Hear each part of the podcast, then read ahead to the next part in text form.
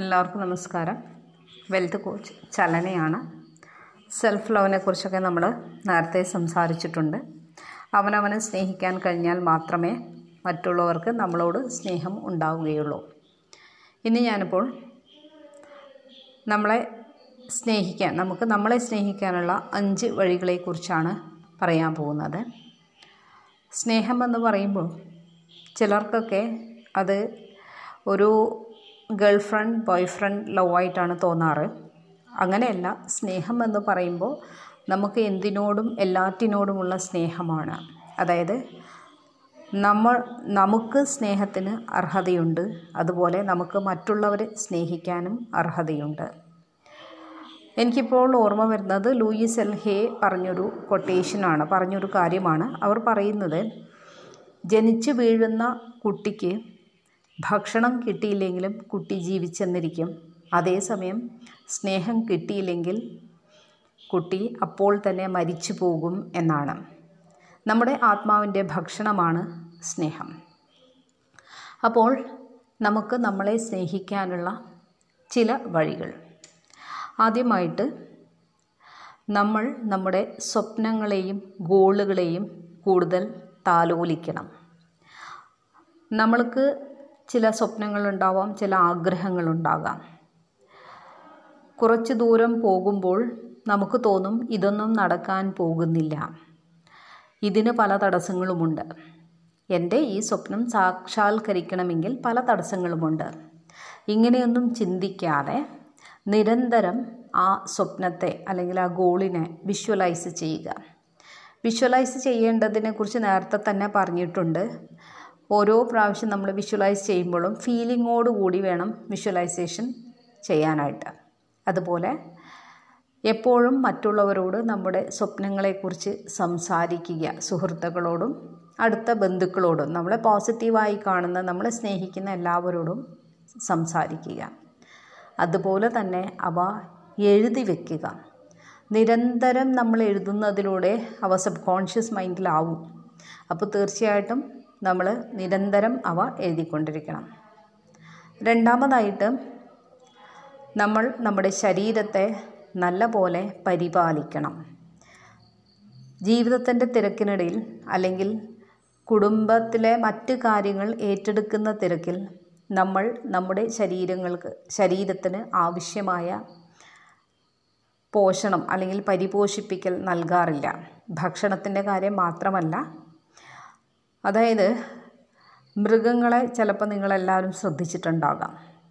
ഭക്ഷണം കഴിക്കണം എന്ന് തോന്നുമ്പോൾ അവ എന്തെങ്കിലുമൊക്കെ കഴിക്കും, ഇണ ചേരണം എന്ന് തോന്നുമ്പോൾ ഇണ ചേരും. അത് ചുറ്റും ആരെങ്കിലും ഉണ്ടോ ഇല്ലയോ എന്നൊന്നും മൃഗങ്ങൾ നോക്കാറില്ല, മറ്റുള്ളവർ എന്ത് വിചാരിക്കും എന്നൊന്നും മൃഗങ്ങൾ ചിന്തിക്കാറില്ല. അതുപോലൊരു നേച്ചറാണ്, അതുപോലൊരു പ്രകൃതമാണ് നമ്മൾ നമ്മുടെ ശരീരത്തോട് കാണിക്കേണ്ടത്. മൂന്നാമതായിട്ട് സ്റ്റേ പ്രസൻറ്റ്, അതായത് എപ്പോഴും പറയുന്ന കാര്യമാണ്, നമ്മൾ പ്രസൻറ്റിൽ ജീവിക്കുക. പ്രസൻറ്റിൽ ജീവിക്കാനായിട്ടാണ് നമ്മളെപ്പോഴും ബ്രെത്ത് ഒബ്സർവ് ചെയ്യാനും ചെയ്യുന്ന കാര്യങ്ങളിൽ പഞ്ചേന്ദ്രിയങ്ങളെ ഉൾക്കൊള്ളിക്കാനും പറയുന്നത്.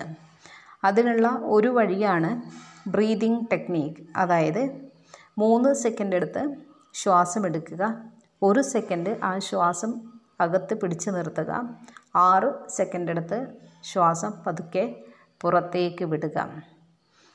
ഇത് നമുക്കെപ്പോൾ നെഗറ്റീവ് ചിന്തകൾ വരുമ്പോഴും ഇതിങ്ങനെ ചെയ്യുന്നത് നെഗറ്റീവ് ചിന്തകൾ മാറാൻ സഹായിക്കും. കാരണം ശ്വാസം പിടിച്ചു നിർത്തുമ്പോൾ നമുക്ക് ചിന്തകളൊന്നും വരില്ല.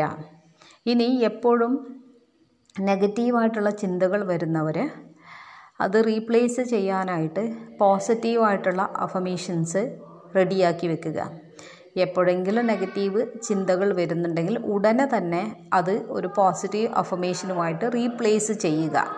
ഇതാണ് ചെയ്യേണ്ടത്. ചിന്ത തുടങ്ങുമ്പോൾ തന്നെ നമ്മൾ ബോധവാന്മാരായിരിക്കണം, ഇതാണ് എൻ്റെ ചിന്ത എന്നുള്ളത്. അടുത്തതായിട്ട് ഫൊർഗീവ്നെസ്.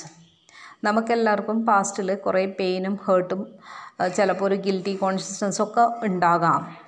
അപ്പം അതിന് നമ്മൾ നമ്മളോടും ക്ഷമിക്കണം, മറ്റുള്ളവരോടും ക്ഷമിച്ചേ തീരൂ. എന്നാൽ മാത്രമേ ജീവിതത്തിൻ്റെ ഫ്ലോ മുന്നോട്ട് പോവുകയുള്ളൂ. നമുക്ക് ഹോപ്പണോ പോണോ പോലെയുള്ള ഏത് ഫൊർഗീവ്നെസ് മെത്തേഡും ഉപയോഗിക്കാം. I M sorry, please forgive me, I love you, thank you. അടുത്തതായിട്ട് കണക്റ്റ് ടു ദ സോഴ്സ്. അതായത് നമുക്കറിയാം പ്രപഞ്ചശക്തി എന്ന് നമ്മൾ പറയുന്ന അല്ലെങ്കിൽ ദൈവം എന്ന് പറയുന്ന ഒരു ശക്തി ഉണ്ട്. ഈ ശക്തിയെ കണക്റ്റ് ചെയ്യാനുള്ള ഒരു വഴിയാണ് പ്രകൃതിയുമായിരിക്കുക, പ്രകൃതിയിൽ കുറച്ച് സമയം ചെലവഴിക്കുക. അത് ഒരു പക്ഷേ ആകാശത്തെ നോക്കി കുറേ നേരം ഇരിക്കുന്നതാവാം, നക്ഷത്രങ്ങളെ നോക്കിയിരിക്കാം, ചന്ദ്രനെ നോക്കിയിരിക്കാം, അല്ലെങ്കിൽ പുഴയുടെ തീരത്തോ സമുദ്രത്തിൻ്റെ തീരത്തോ പോയിരിക്കാം, മരങ്ങളുമായി സംസാരിക്കാം, ഇങ്ങനെ എന്തെങ്കിലുമൊക്കെ ചെയ്യാം. മറ്റൊരു കാര്യമാണ് നമുക്ക് മെഡിറ്റേഷൻ ചെയ്യാം എന്നുള്ളത്. മെഡിറ്റേഷൻ ചെയ്യുമ്പോഴും നമ്മൾ സോഴ്സുമായി കണക്റ്റ് ചെയ്യുകയാണ്. പ്രാർത്ഥിക്കാം, ഏത് രീതിയിലും വേണമെങ്കിലും നമ്മുടെ കണക്ഷൻ എപ്പോഴും സ്ഥിരമായി വയ്ക്കേണ്ടത് അത്യാവശ്യമാണ്. ഇതൊക്കെയാണ് ഈ അഞ്ച് വഴികൾ. കൂടുതൽ വിവരങ്ങൾക്ക് എന്നെ കോൺടാക്റ്റ് ചെയ്യേണ്ട number seven double five eight nine two six two eight five. Thank U.